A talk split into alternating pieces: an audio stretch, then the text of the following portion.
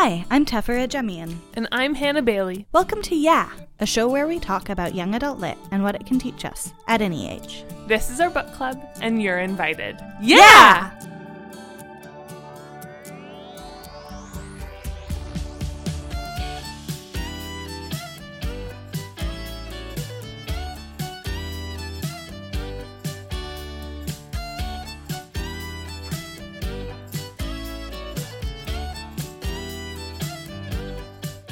this week we are talking about The Left Handed Fate by Kate Milford.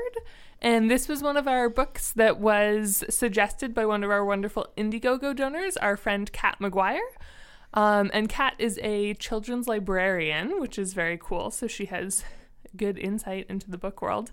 Uh, yeah, so it is a book. Um, it's a kind of steampunky historical fantasy uh, about some kids on a sailing ship during the. Is it a real war It's, or it's during a- 1812. Okay, it's the War of during the War of 1812. This is how much I know about that kind of history. Um, so they are. Well, I'd say the main is the main character Lucy. Would you agree that the main I character is Lucy? the main character is Lucy. So the main character is her name is Lucy, and she is English, and she and her father have been helping this boy named Max to find and put together the pieces of this mystical weapon that is supposed to end wars for good. or mystical engine. Engine, yes. Which it, it gets referred to equally, I think, as an engine and a weapon. That's throughout true. the book. So it's something that um that her fa- that Max's father had found like the like instructions, but they weren't really instructions for it in like I- Egyptian hieroglyphs. And so they're they're trying to piece this together, and then uh, lots of other stuff happens, and uh, a boy named Oliver gets involved, and her little brother makes fireworks, and yeah, That pretty much sums it up. what did, what did you? How did you find it? What did you think of it? I so I had an interesting experience reading it. Um, for the first about a hundred or so pages, I did not get super into it. Um, and then for the like middle chunk, I was like more into it, but not like super riveted. And then for maybe the last third of the book, I was like, oh my goodness, okay, this is getting really good. Um, the one thing though throughout is that I found it really gorgeous.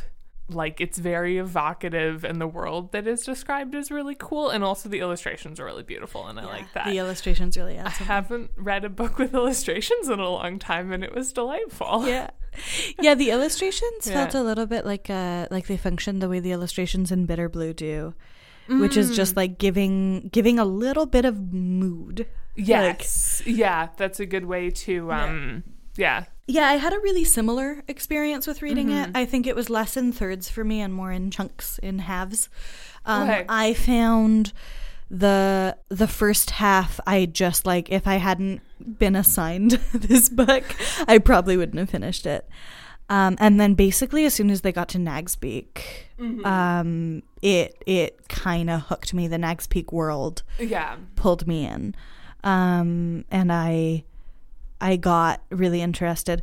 This this book, so I was kind of expecting to be really hooked by it because I love high seas books. I that's like it's Yeah. like a little a little niche in the literary world that gets me. I loved Mm-hmm. reading in the author's note that Kate Milford wrote this after reading the Master and Commander books, Oh, which cool. she did not want to read and her husband made her read. and then she loved them. Mm-hmm. Um, but like I love the True Confessions of Charlotte Doyle. Okay. And I love the Jacky Faber books, which I revisited thinking about them by uh, L.A. Meyer. They're they're not well known. Um, yeah. Uh, I revisited them and was like, oh wow, these are like full of anachronism, and I'm I'm kind of amazed that I love them as much as I do, but I really do. Do you know things about sailing? Um, I or you know things about I history? wanted to be a sailor. I used to take sailing lessons. I didn't know this.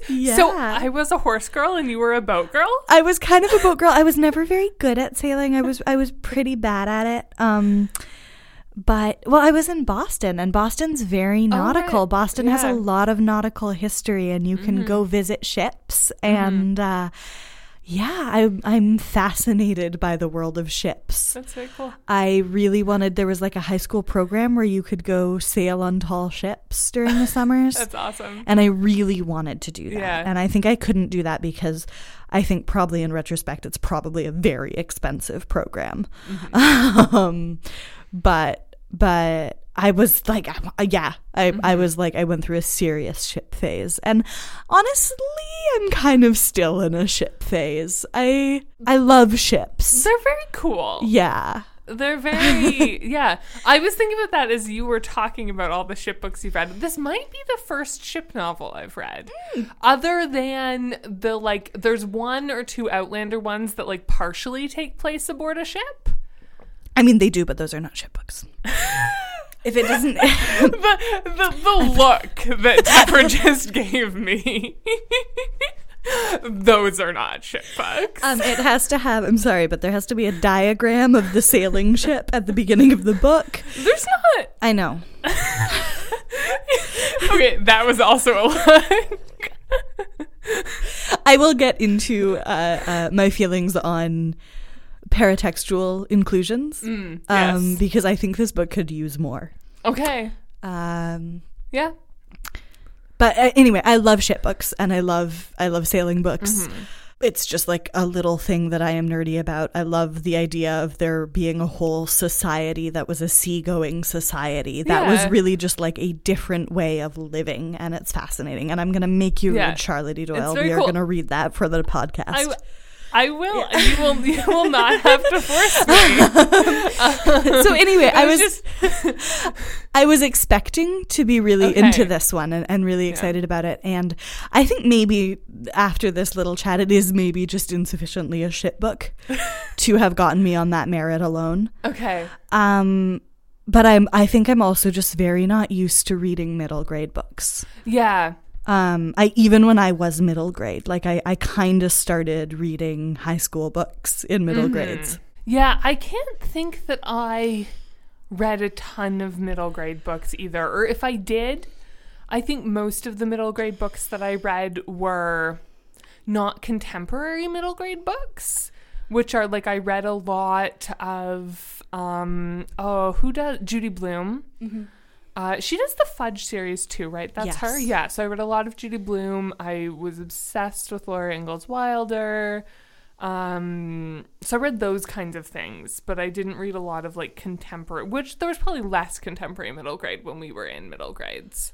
I'm not sure, yeah. But I mean, excuse me. We had Ella Enchanted as middle grade. yeah. Um, although is it no, she's 15. That would yeah, be it's definitely written for younger readers. I think I Yeah. read it when I was 12 or 13. Yeah, yeah. Um, but I don't think it is strictly middle grade. Middle grade, would we say Yeah. middle grade is usually maybe p- prepubescent? Not prepubescent, but pre-menstruation, yeah. roughly, or like pre or like right around menstruation. Mm-hmm. like getting your period is a concern for the protagonist in middle grade. That's true. That's true. Um, yes. Yeah, so it's so it's interesting. So I was I was thinking about that as I was reading this book because actually as it so happened the book I read immediately preceding this was also technically a middle grade book. okay. Um, but it felt it so the, I immediately before this read um well reread for like the millionth time um Tamora Pierce's Lady Knight, which is that series is technically middle grade. Um but it reads much more like a YA novel just like with no sex. Right. It's like the it's it's like similar to the rest of her books but like there's not sex in it. oh, does As- Tamora Pierce have sex? um like, I mean, like, sorry, let me clarify. I don't know Tamora, you'd have to Tamora ask her. Pierce, being an adult, probably has an active sex life. Tamora Pierce novels, I have always assumed are sexless, and uh, this Um, is very interesting to me. So they don't like have like sex scenes like Outlander has sex scenes. well, no, for they are example, young adult because they're young adult books. But like all of the characters except for Kel are sexually active, Okay, or all of her protagonists in the in the Tortall world. Okay. And and Kel's actually not necessarily not sexually active because she doesn't want to be, but Right. um, yeah. Okay. Okay, so kind of like uh kind of like the Graceling universe in that way. Yeah. And that sexuality is like part of the characters' narratives. Yeah, absolutely. Um, but so this one I found very different, and I was thinking about it and why that is. Uh, and so I have a theory, and I told Tefra I had a theory, and then she told me I had to wait and say it on the podcast. I'm very excited to hear you. So my theory is that, um, especially in like the hook portion of the book, or like what it starts by developing the most, I think that middle grade books are more heavily plot focused from the beginning. I think that YA books tend to like balance pretty equally plot and character focus, and adult books tend to be more character focused. That makes sense to me. Again, as like I have not read a lot of middle grade books. Yeah, and well, I was thinking about this, and neither have I. So, like, maybe uh Right. that's just this book, not all middle grade books. But I was thinking about why I wasn't drawn in at Mm-hmm. the beginning, and I think it's because there wasn't a lot of time spent on character. I don't feel like I got to know the characters super well until like maybe halfway, two thirds through the book. Yeah. Um, I feel that way too. That that was like that was largely the thing that was preventing me Mm-hmm. from getting into it was that I felt like I didn't have like if I have to constantly be checking to remember who which character is, Mm-hmm. that's a sign to me that I don't have a real good sense of the character's emotional scape and uh, scope scape. Ever since you guys started teasing me about about the Sieg segue thing, I like question every pronunciation. I refrain myself from teasing you about that. S- Producer is Tom does not. Who teases you So? I'm, I'm going to explain this because I feel like we have alluded to this uh, jocularly over the past couple of episodes. I am I am 27 years old. I have a degree in English literature. I graduated with high honors. Um, Aren't you I. I won awards. And this year, at 27 years old, I discovered that the word segue is in fact spelled S E G U E, and that is not a distinct word called Sieg, and um, the motor scooters called Segways are spelled differently from the word Segway. And uh, Sieg is just not a word in the English language. And I I don't know how I made it this far without knowing that. I I I don't know how that happened. I think it's one of those things that happens when you read more than you like socialize. Um but ever since this discovery, I uh, I now second guess every word I pronounce. Because I'm just like, oh no, what if this is another Sieg?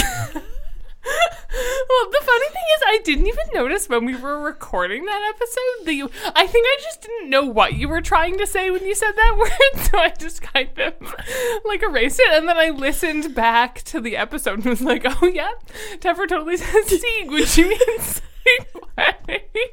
um, but I have I have a comforting soundbite Okay. for you. Which is, I was listening to a different podcast because I don't exclusively listen to our podcast. I Traitor. listen- That's what it sounded like. Oh man, need to get the the laughter under control. Um, so I was listening to another podcast, and um, the the guest said it was something like there's no wrong way to say words. There's just differently from how most people say them. And I really like that because I also like mispronounce a lot of things and get a lot of heck for, for instance, the way I say bagel. Um, But that's like a regional thing, right? Like, I mean, I like to claim that it is, but I also got teased in Ottawa for it extensively I when I was in middle school. So I think it's a New England thing. So I don't know how you picked it up. from New England. I know. I don't know how you picked it up. You would you would get along well in England. In New England, there are a lot of horse girls there, Excellent. um, and a lot of and a lot of gay women. Maybe I need to move to New England and find a horse girl to Yeah. fall in love with me. Um, Um, New England ladies, you heard it here. anyway, I I heard it a lot in Boston. Bagel. okay, that makes me feel better. Yeah. Um, yeah. But I appreciate that. Thank you. So You're welcome. so Tom Sieg is fine. oh, okay. anyway. So we were talking about something, and I forget what it was. we were now. we were talking about middle grade Yes. novels and uh, i was making a point Mm-hmm. um, about emotional uh, characters like emotional Yes. Mm-hmm. bonding with characters which is something i felt that that i missed in this one um, Yeah. just kind of emotional impact as a whole Yeah. but again, like I don't know if that is just because I am used to reading older books, like books for older audiences, which mm-hmm. do more emotional impact stuff. Yeah. Um, I found, for example, when Lucy's father dies very mm-hmm. abruptly, it was it's a moving scene, and they mm-hmm. interact with Lucy's grief. They, Yeah. the author, Kate Milford, who is one person, interacts with Lucy's grief in really touching ways later in the book. Mm-hmm. But I found that I hadn't like connected to her father at all, so I didn't feel the impact of that death. yeah. Um, but again, I don't know if that's something that just in books for younger audiences is a necessity so that you are not like ruining 10 year olds' emotions, you know? Yeah. See, I I actually did find that that that loss was like that to me that was impactful but through kind of like nuanced ways. Like I feel like it really came out in just like I feel like what's happening is that Lucy is sort of compartmentalizing the loss of her father with the loss of the ship. Yes. Um, and so I feel like that's how you see it is how is her grief about losing the left-handed fate. Mm-hmm. Um, is how you see the grief for her father happening. Yeah. That makes sense. I love the two moments that I really love in mm-hmm. terms of depicting Lucy's grief are mm-hmm. the one where she sees Nell. And mm-hmm. first, they have a very business like conversation Yes. with the lieutenant who's in charge of the left handed fate. yes. And then they go outside, and uh-huh. Nell gives her a big hug and says, I'm so sorry. And Yeah. Lucy says, It was just a splinter. Yes. Yeah. You can see her like break in that moment. Yeah, and that's really beautiful. The other really beautiful moment is right, right at the end of the book, um, and Lucy is is talking to Liao, her little brother, about it, and um, he, she's talking about how the ship is a home, um, and he says like, "You said that a ship is is." Uh, you know, just a machine or something like that. Um, and she says, I said that to make you feel better. Did it work? And he goes, Not really.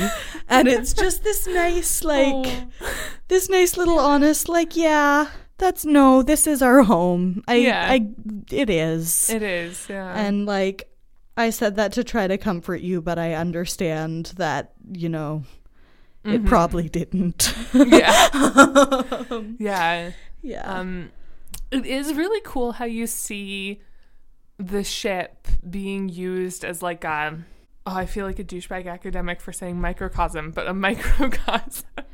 microcosm is not I, I i don't i think i think microcosm is not strictly douchebag academic word okay, that's good. now if you said praxis or qua What does qua even mean? oh something qua something you know. Oh, it's not exactly a ship qua ship. It's more of a metaphor. So your douchebag academic voice is great. i Um, i did a lit degree. Um, anyway but Sorry, it's like it's a microcosm of community. Um, it actually, I'm just drawing this connection now, but um, we've we've alluded to before in the podcast that I used to work at summer camp for a Yeah. long time, and the kind of it reminds me a lot of that sort of like that intense community. You're kind of isolated from the rest of the world, um, and like the kind of community that happens in in an environment like that, and it's really cool. yeah i like that i really like Yeah. that that um that thread and it does uh it does like touch on what I like about ship books, where you do have this little mini community and you Mhm. have you have ways of communicating. Um, one of the really cool ways this comes up in the book actually is Mhm. when Oliver Dexter, who we haven't really talked about, but Oh, he yeah. is a young American um, Navy lieutenant. Mhm. And when I say young, I mean he just turned twelve. yeah. He is a child. Um, and he has a lot of trouble getting used to the uh, British privateer language of ships Yes. because the language of ships that he knows is the American Navy language Yeah. of ships. And it's a different vocabulary. Mhm. It's different terminology. Uh, there are different ranks. Um, there are different roles. Uh, Yeah. And that's just a really fun detail that's Mhm. included where it's like yes it's it's ship culture but there are different ship cultures interacting here Mm-hmm. Yeah. So can we talk about Oliver? Because I really like Oliver and like what the kind of themes that his storyline draws out. absolutely yeah Yeah. Um, so Oliver, okay, we haven't. We'll we'll explain briefly.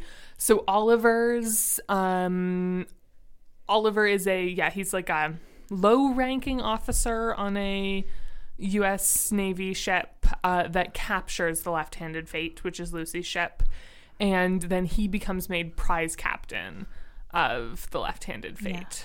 i think he's not extremely low ranking um he's higher ranking than he should be because Yes. His father is a well-known Mhm. possibly admiral Yeah, he's he's, he's some kind of big shot. um but he is also a bastard uh so he he doesn't have the same kind of Mm-hmm. you know he's like a middle officer Yes. he's higher than he should be at 12 but he's not like No, yeah. captain of a ship No. at 12 and and it's it's very clear that like him being made acting lieutenant is like much like well it's it's described very clearly actually and he understands this that it's like he is the only person who's like kind of high ranking enough to be made this that like the ship can easily do without exactly yeah yeah um, yeah.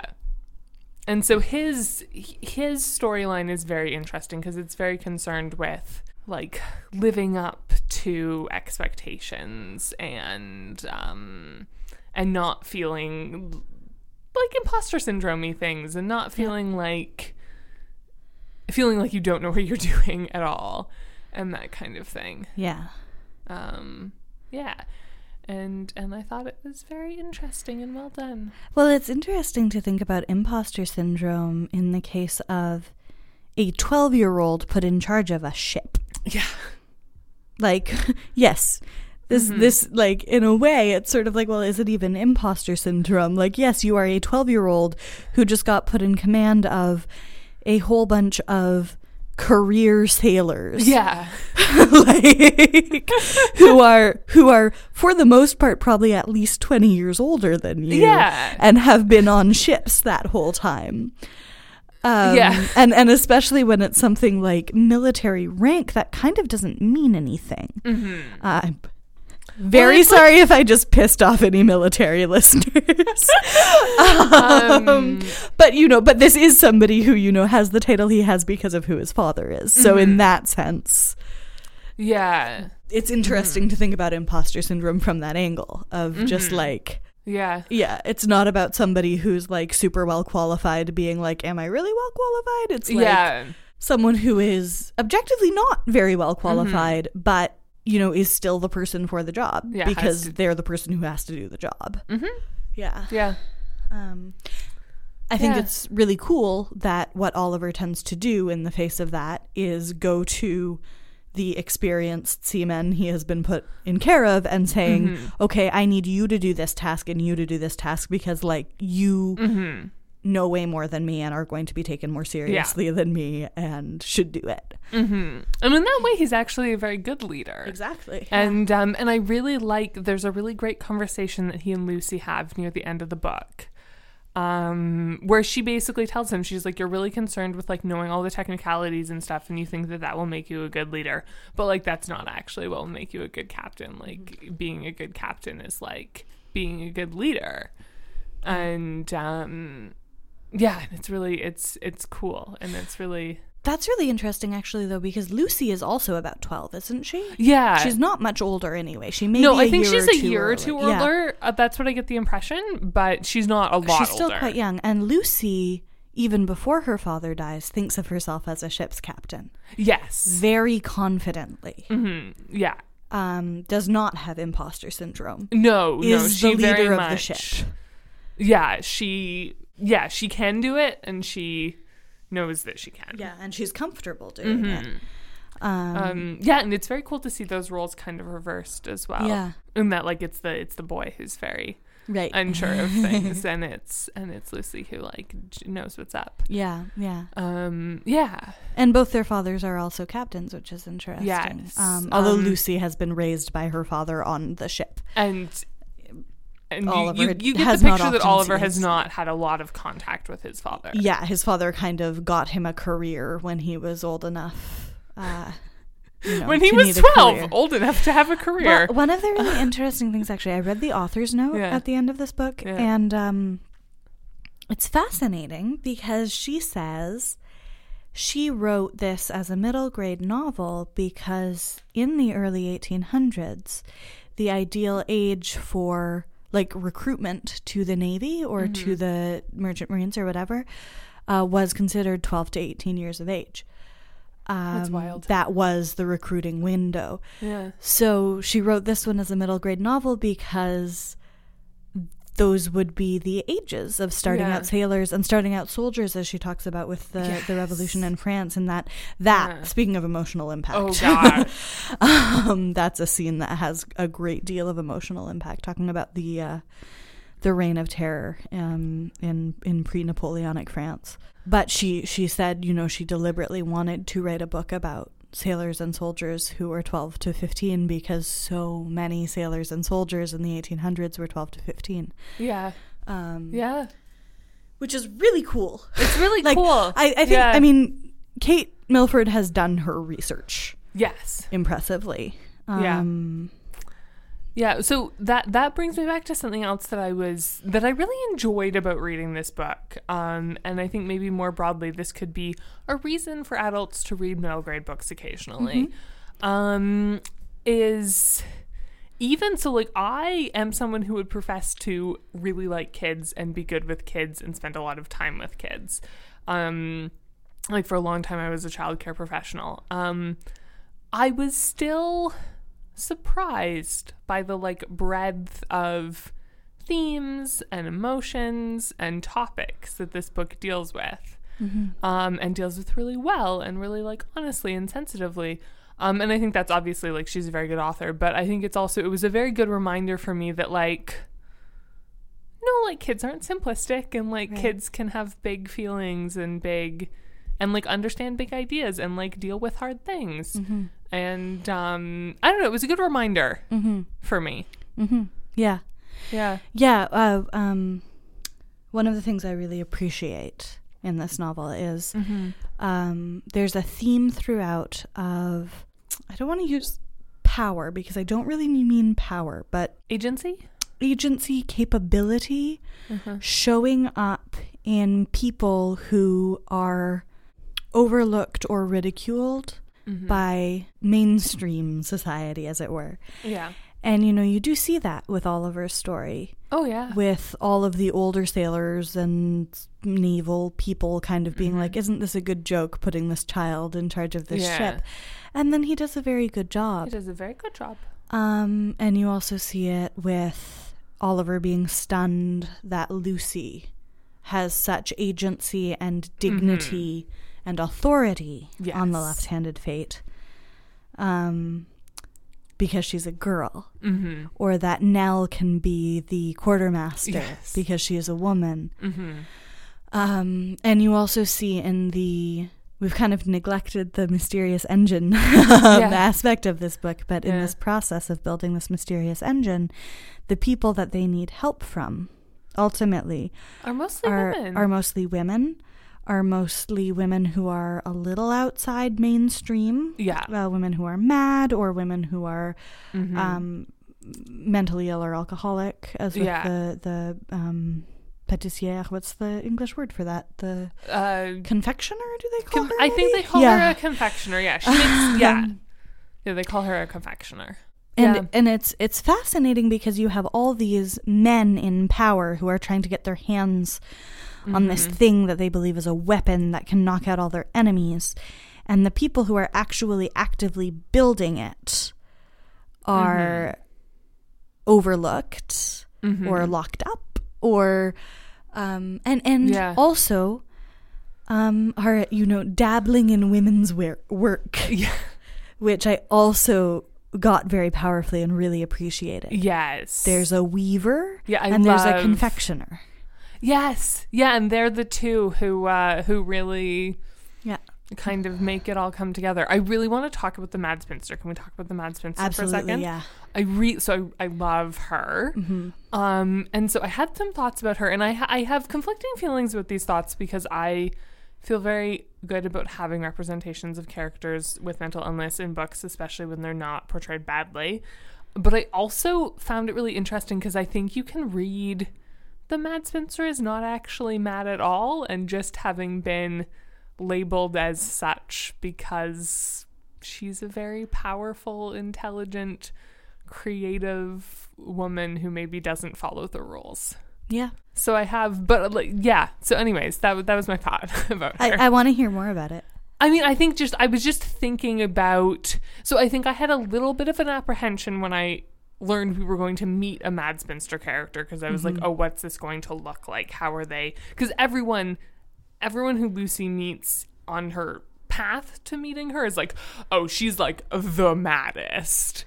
Um, but and and correct me if you saw something like this but i didn't in in the interactions with her i don't like get instability portrayed or No, I see a, a woman who's yeah brilliant, who has an excellent memory, yeah um, who's wildly creative and effective.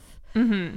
She's- Um, she's weird. she's weird and she like has maybe a dyed her bit, whole body and her hair yeah um, in different colors. uh, Uh, and she's what like, I mhm. and she's like maybe a little into witchcraft you like kind of get an Yeah. idea of what I get from her is that she Mhm. is somebody who is very occupied with puzzles, yes very occupied with problem solving and Mhm. with her work of weaving, yeah and not much interested in anything else. yeah And sometimes people do see that kind of o- preoccupation, that kind of focus as a sign of madness. yeah I mean, you certainly see that. I, I don't want to speak about this too much because I, I am in no way an expert, yeah but you certainly see that with the categorization of autism yeah for years as a mental illness, as something to Mhm. be corrected. yep Um, and, and we're now finally starting to see some transition into how about embracing neurodiversity yeah and seeing the ways that different ways of thinking can enrich our culture. mm-hmm yes But I think yeah I, I like that you brought it up, and this is something that I Mm-hmm. kind of struggled with, maybe not struggled with, but thought about a lot in this book, mm-hmm is the tension between the kinds of characters she is writing and the world in which she is writing them. Hmm. Because certainly in 1812, a woman like the Mad Spinster would be truly considered mad. And it's easy to forget when you're in Nagspeake that you're still in 1812. Yes, that's true. Um, and I, I found that with occasional moments of Orientalism that happened in Yeah. the book that made me uncomfortable. And then would have to remember, like, okay, the early 1800s are the heyday of Orientalism in the British Empire. Like, Mhm. Literally, like, fashions at the time are like, yeah, I- like the most Orientalist that they get. yeah, Um, yeah, and that's, I mean, that's something that I, I thought about a lot. Mhm. I Yeah. do find that Nagspeake could be a little more located in the historical world.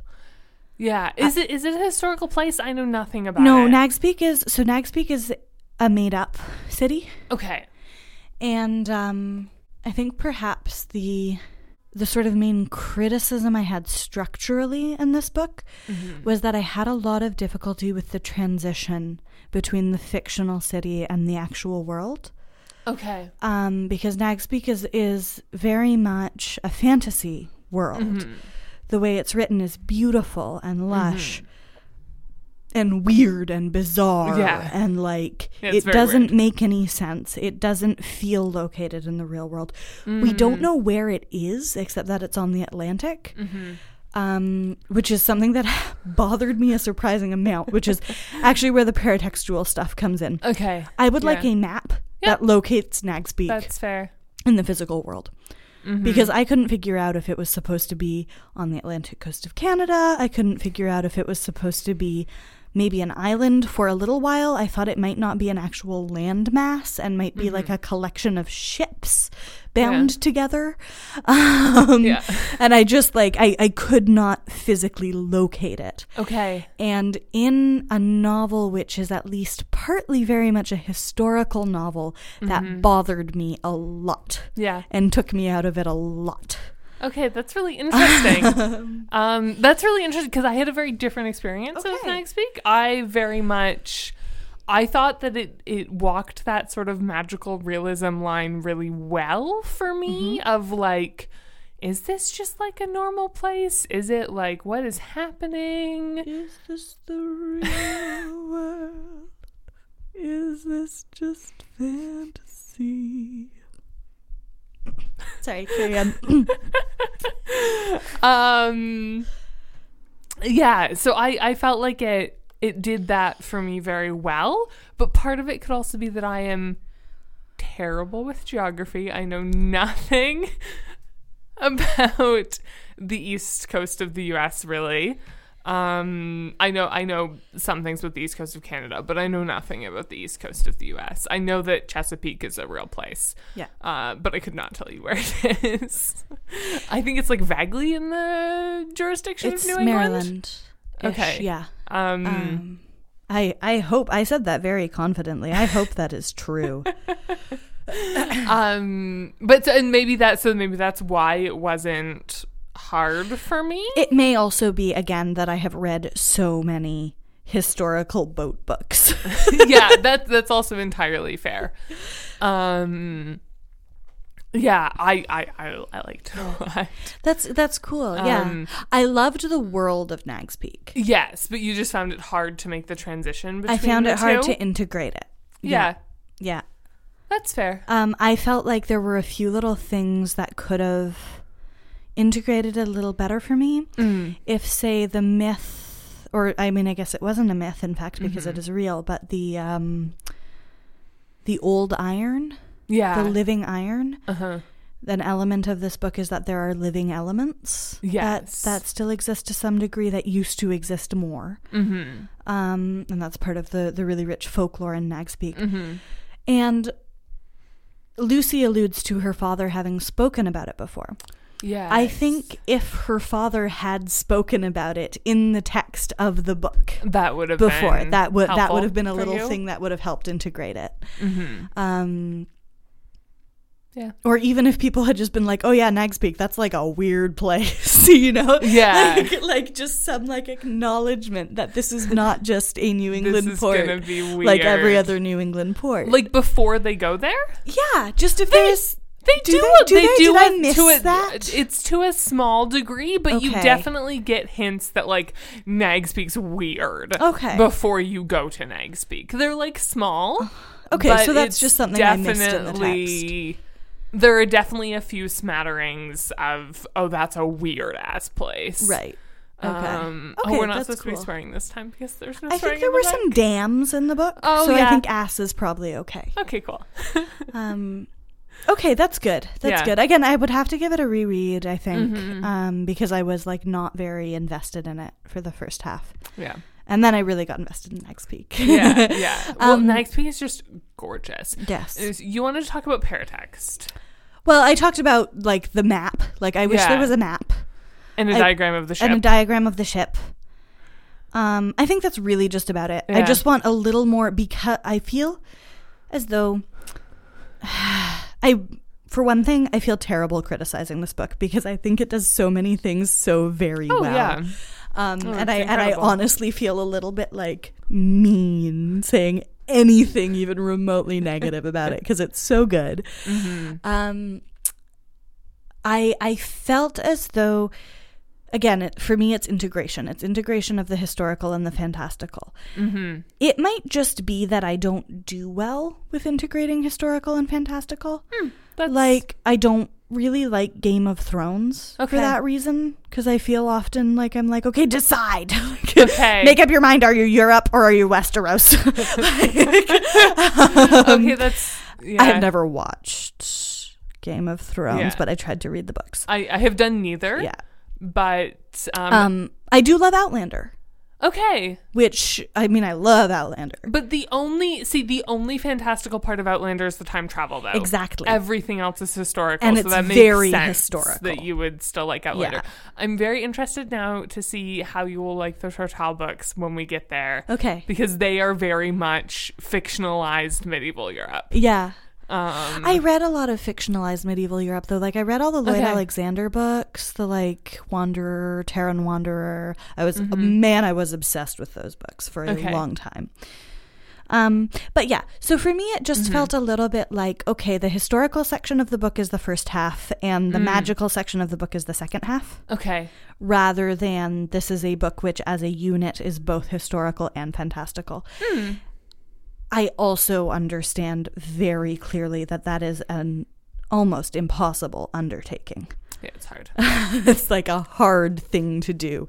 And I think if it had been done extremely well, I would just be like bowled over mm-hmm. because it's not easy. Yeah. Yeah. Well, I'll make you feel better about criticizing it by disagreeing with you. Go ahead. um, which like I, I understand what you're saying because it is it's very it's more realistic the first half Right. and more fantastical the second half but i thought that it did an interesting job of kind of having small elements in the first half that told you that this wasn't a strictly reality world Okay. um that then like the ball of lightning that tears down the street in Baltimore. Yeah. yeah and like the little the little lights that i forget Yeah. what they're called um Corpuscum? uh corporate corposants Continue talking and I will look um uh yeah so i but i understand what you're saying is that it is it is reality heavy in the first half and it is fantasy heavy in the second Yeah. half um Yeah, I certainly don't think that there is no um, crossover. no no I, I felt that I wanted a little more. that's fair um, whereas I, I guess for me it worked well because it made me very like curious and like what's gonna happen in the first half and then it was like oh okay something- something's gonna correct. happen Yeah. um Yeah. yeah Anything, any like last notes, things we didn't Um, get to? We People you haven't- need to talk about? We haven't talked about Liao at all, and I love him. That's Oh all. yes, let's talk about Liao. I wanted to talk about Liao when I was talking about um Yeah. under under estimated people. Yes. Um hmm and then I got distracted talking about paratextual stuff Yeah, because I'm a nerd. we're nerd positive on this podcast. It's okay. This is a nerd positive podcast. Um, Liao is Lucy's younger brother, a half brother, but brother. But he is always they- referred to as her brother. They are very close. Yeah. Um, both of their mothers are absent. I think I both think of their mothers are dead. dead. I know Liao's mother is dead. They're both dead Okay. because Liao at one point after their dad dies says neither of us have any parents left. Okay, yeah. Um, Um, they but Liao's mother died uh, late enough that they both remember her very well. yeah. Um, he is half Chinese. hmm He is nine years old. He is a pyromaniac Yes. and builds his own fireworks, which are amazing. yes. Um, he's a really interesting character in terms Mm-hmm. of the. He he made me uncomfortable at first because of colonialism, Yeah. and there was a bit of me that was like, "Ooh!" I think he is introduced as having Chinese, Chinese features. features, and I I, was like, remember 'cause it was ah! I was like, I was like, there's like, you could just say his name was Liao, and that would like Yeah. it, it would be it, so i was like nervous about his character yeah. i was nervous about it being a caricature hmm and it's just not at all It's not. No. yeah Yeah, and he's he's just like such a lovely character and he's he's very pacifist which comes through in really interesting ways. Um and he just gets really excited about the colors that he can make with his fireworks and it makes me really happy. and he ultimately Yeah. saves the world Yeah, cuz he's great. um, he's you know a little child who who hates war and loves beauty Mhm. and loves people and Yeah. looks out for his people hannah is literally Yeah. tearing up I just who hates war and loves beauty. It's true. It's and very- it just yeah. like it Yeah. just like warms my little heart. The relationship between him and his older sister is beautiful. lovely. Like there's one scene where he's worried about something and, and Max says, Should we be worried about him? And Lucy says, No. Um, when he's really worried about something, he fiddles with the end of his pigtail and he's not doing that yet. Mhm. And and then she explains like why he does that and where it comes from. And Yeah. he just she knows him so well. Yeah. She knows how to care for him so well. He knows her very well and knows how to care for Yeah. her so well. And it's just a beautiful, beautiful uh, Mhm. relationship. Yeah, and he's his character's also this like incredible mix of like a sort of scoundrelly little boy with like but he's like just like so caring and loving and Yeah. peaceful. He's just like also a little bit like knows how to pick locks and like Yeah. climb up things and set things on fire. There's another really good scene with him when he Uh, is about to shoot a rocket off the deck of the ship. yeah. And Oliver Dexter is like, You can't shoot a rocket off the deck of the ship. What are you doing? And he's like, I do it all the time. This is my ship. I grew up here. Yeah. And Oliver's like, No, you, you cannot shoot a rocket off the ship. Period. You can't do that. And Lucy comes along, and you're kind of, I was expecting anyway, for her to be like, This is our ship. What are you doing? And she looks at Liao and she's like, Is that one of those rockets that you are expressly not allowed to set off on this ship? And he's just like, Maybe. um, yeah, there are just Yeah. little little moments like that that are just so real. so good. Yeah, Yeah. yeah, yeah. He's a wonderful character. Yeah. Yeah, it's a charming book.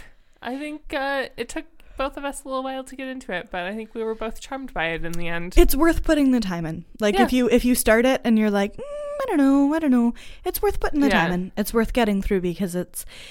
Yeah. I've been realizing even like like as we're talking about it, more and more Mhm. little things are coming up that I'm like, oh yeah, that's beautiful, and that's Yeah. beautiful, and that's beautiful. I found in general that it was a beautiful book. Mm-hmm. Uh, like the the way it was written is beautiful. Like the prose is beautiful, and also like the descriptions of things are really beautiful. Yeah, Uh, and the illustrate, I also really like the illustrations. Yeah. They're in a style that works very well for me, and I think Mhm. works very well for the book. Mhm. Uh, yeah, And the message is really it's, lovely. It's also lovely. Yeah, Yeah, yeah. absolutely. So, um, Left-Handed Fate by uh, Kate Milford. Kat, thank you so much for making us read this. Yes, 'cause, thank uh, you.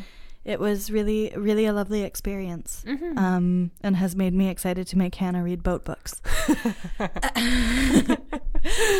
Um, if you want us to read a book, if there's a book that you want to recommend or make us read, um, the you can email us at the uh Mhm. podcast. We'll, we put all that information in the show notes. Um, you can tweet at us. You can Instagram message us. You can Facebook us. Mhm. Uh, the best way to ensure that we will absolutely read a book that you offer to us is to send it to us physically or by ebook because or or um, donate on our patreon to give us the ability to to buy it Yeah. because uh, libraries are limited um, Mhm. and we can't, can't buy every book Yeah. so uh, if that's something you want to do and you're not totally sure how, you can always reach out to us. We will Mhm. happily make it possible for you to buy us a book. Yeah, absolutely. yeah, we're mostly limited right now to the things that are at our local libraries and that Yeah. we own or have friends who can lend us. Exactly. Cat Uh. actually lent us The Left Handed Fate in order to have Yeah. us read it.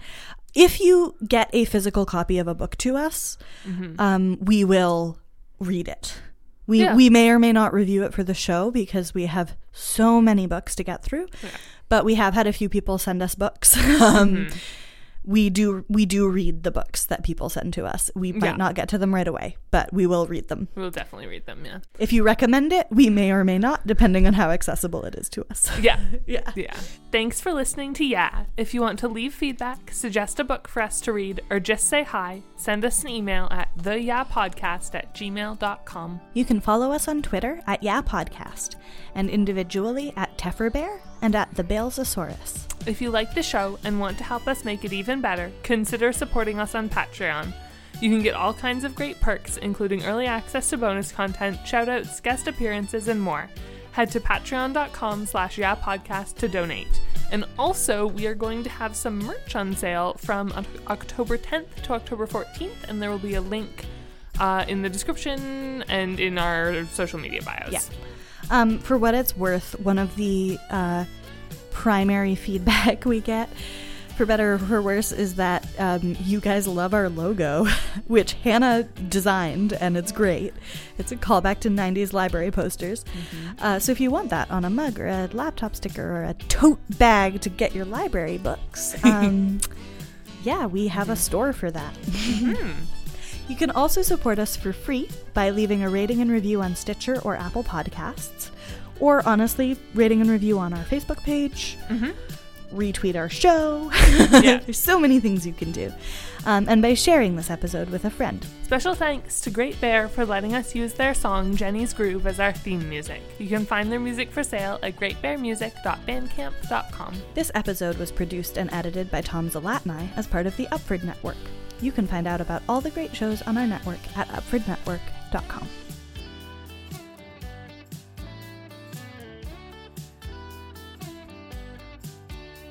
I'm Julian McKenzie, co host of the Scrum Podcast, a sports show I'm doing with my podcasting partner in crime, Tristan Demore, on the Upford Network.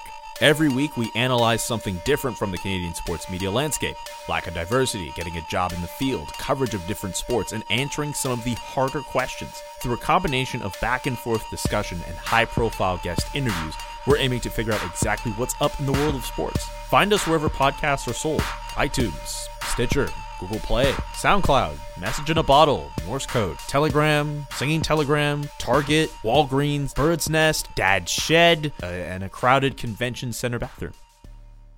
On September 19th, 1993, NBC aired the first ever episode of Frasier, a spin off series about psychiatrist Dr. Frasier Crane, the much loved Seattle shrink from Cheers. Ten days earlier, a baby was born. A baby who, we'd come to learn, was destined to drop out of college and launch his own podcast network. That baby is me, Tom Zalatni, and this is a terrible, terrible idea. Tune in to They're Calling Again, right here on the Upford Network.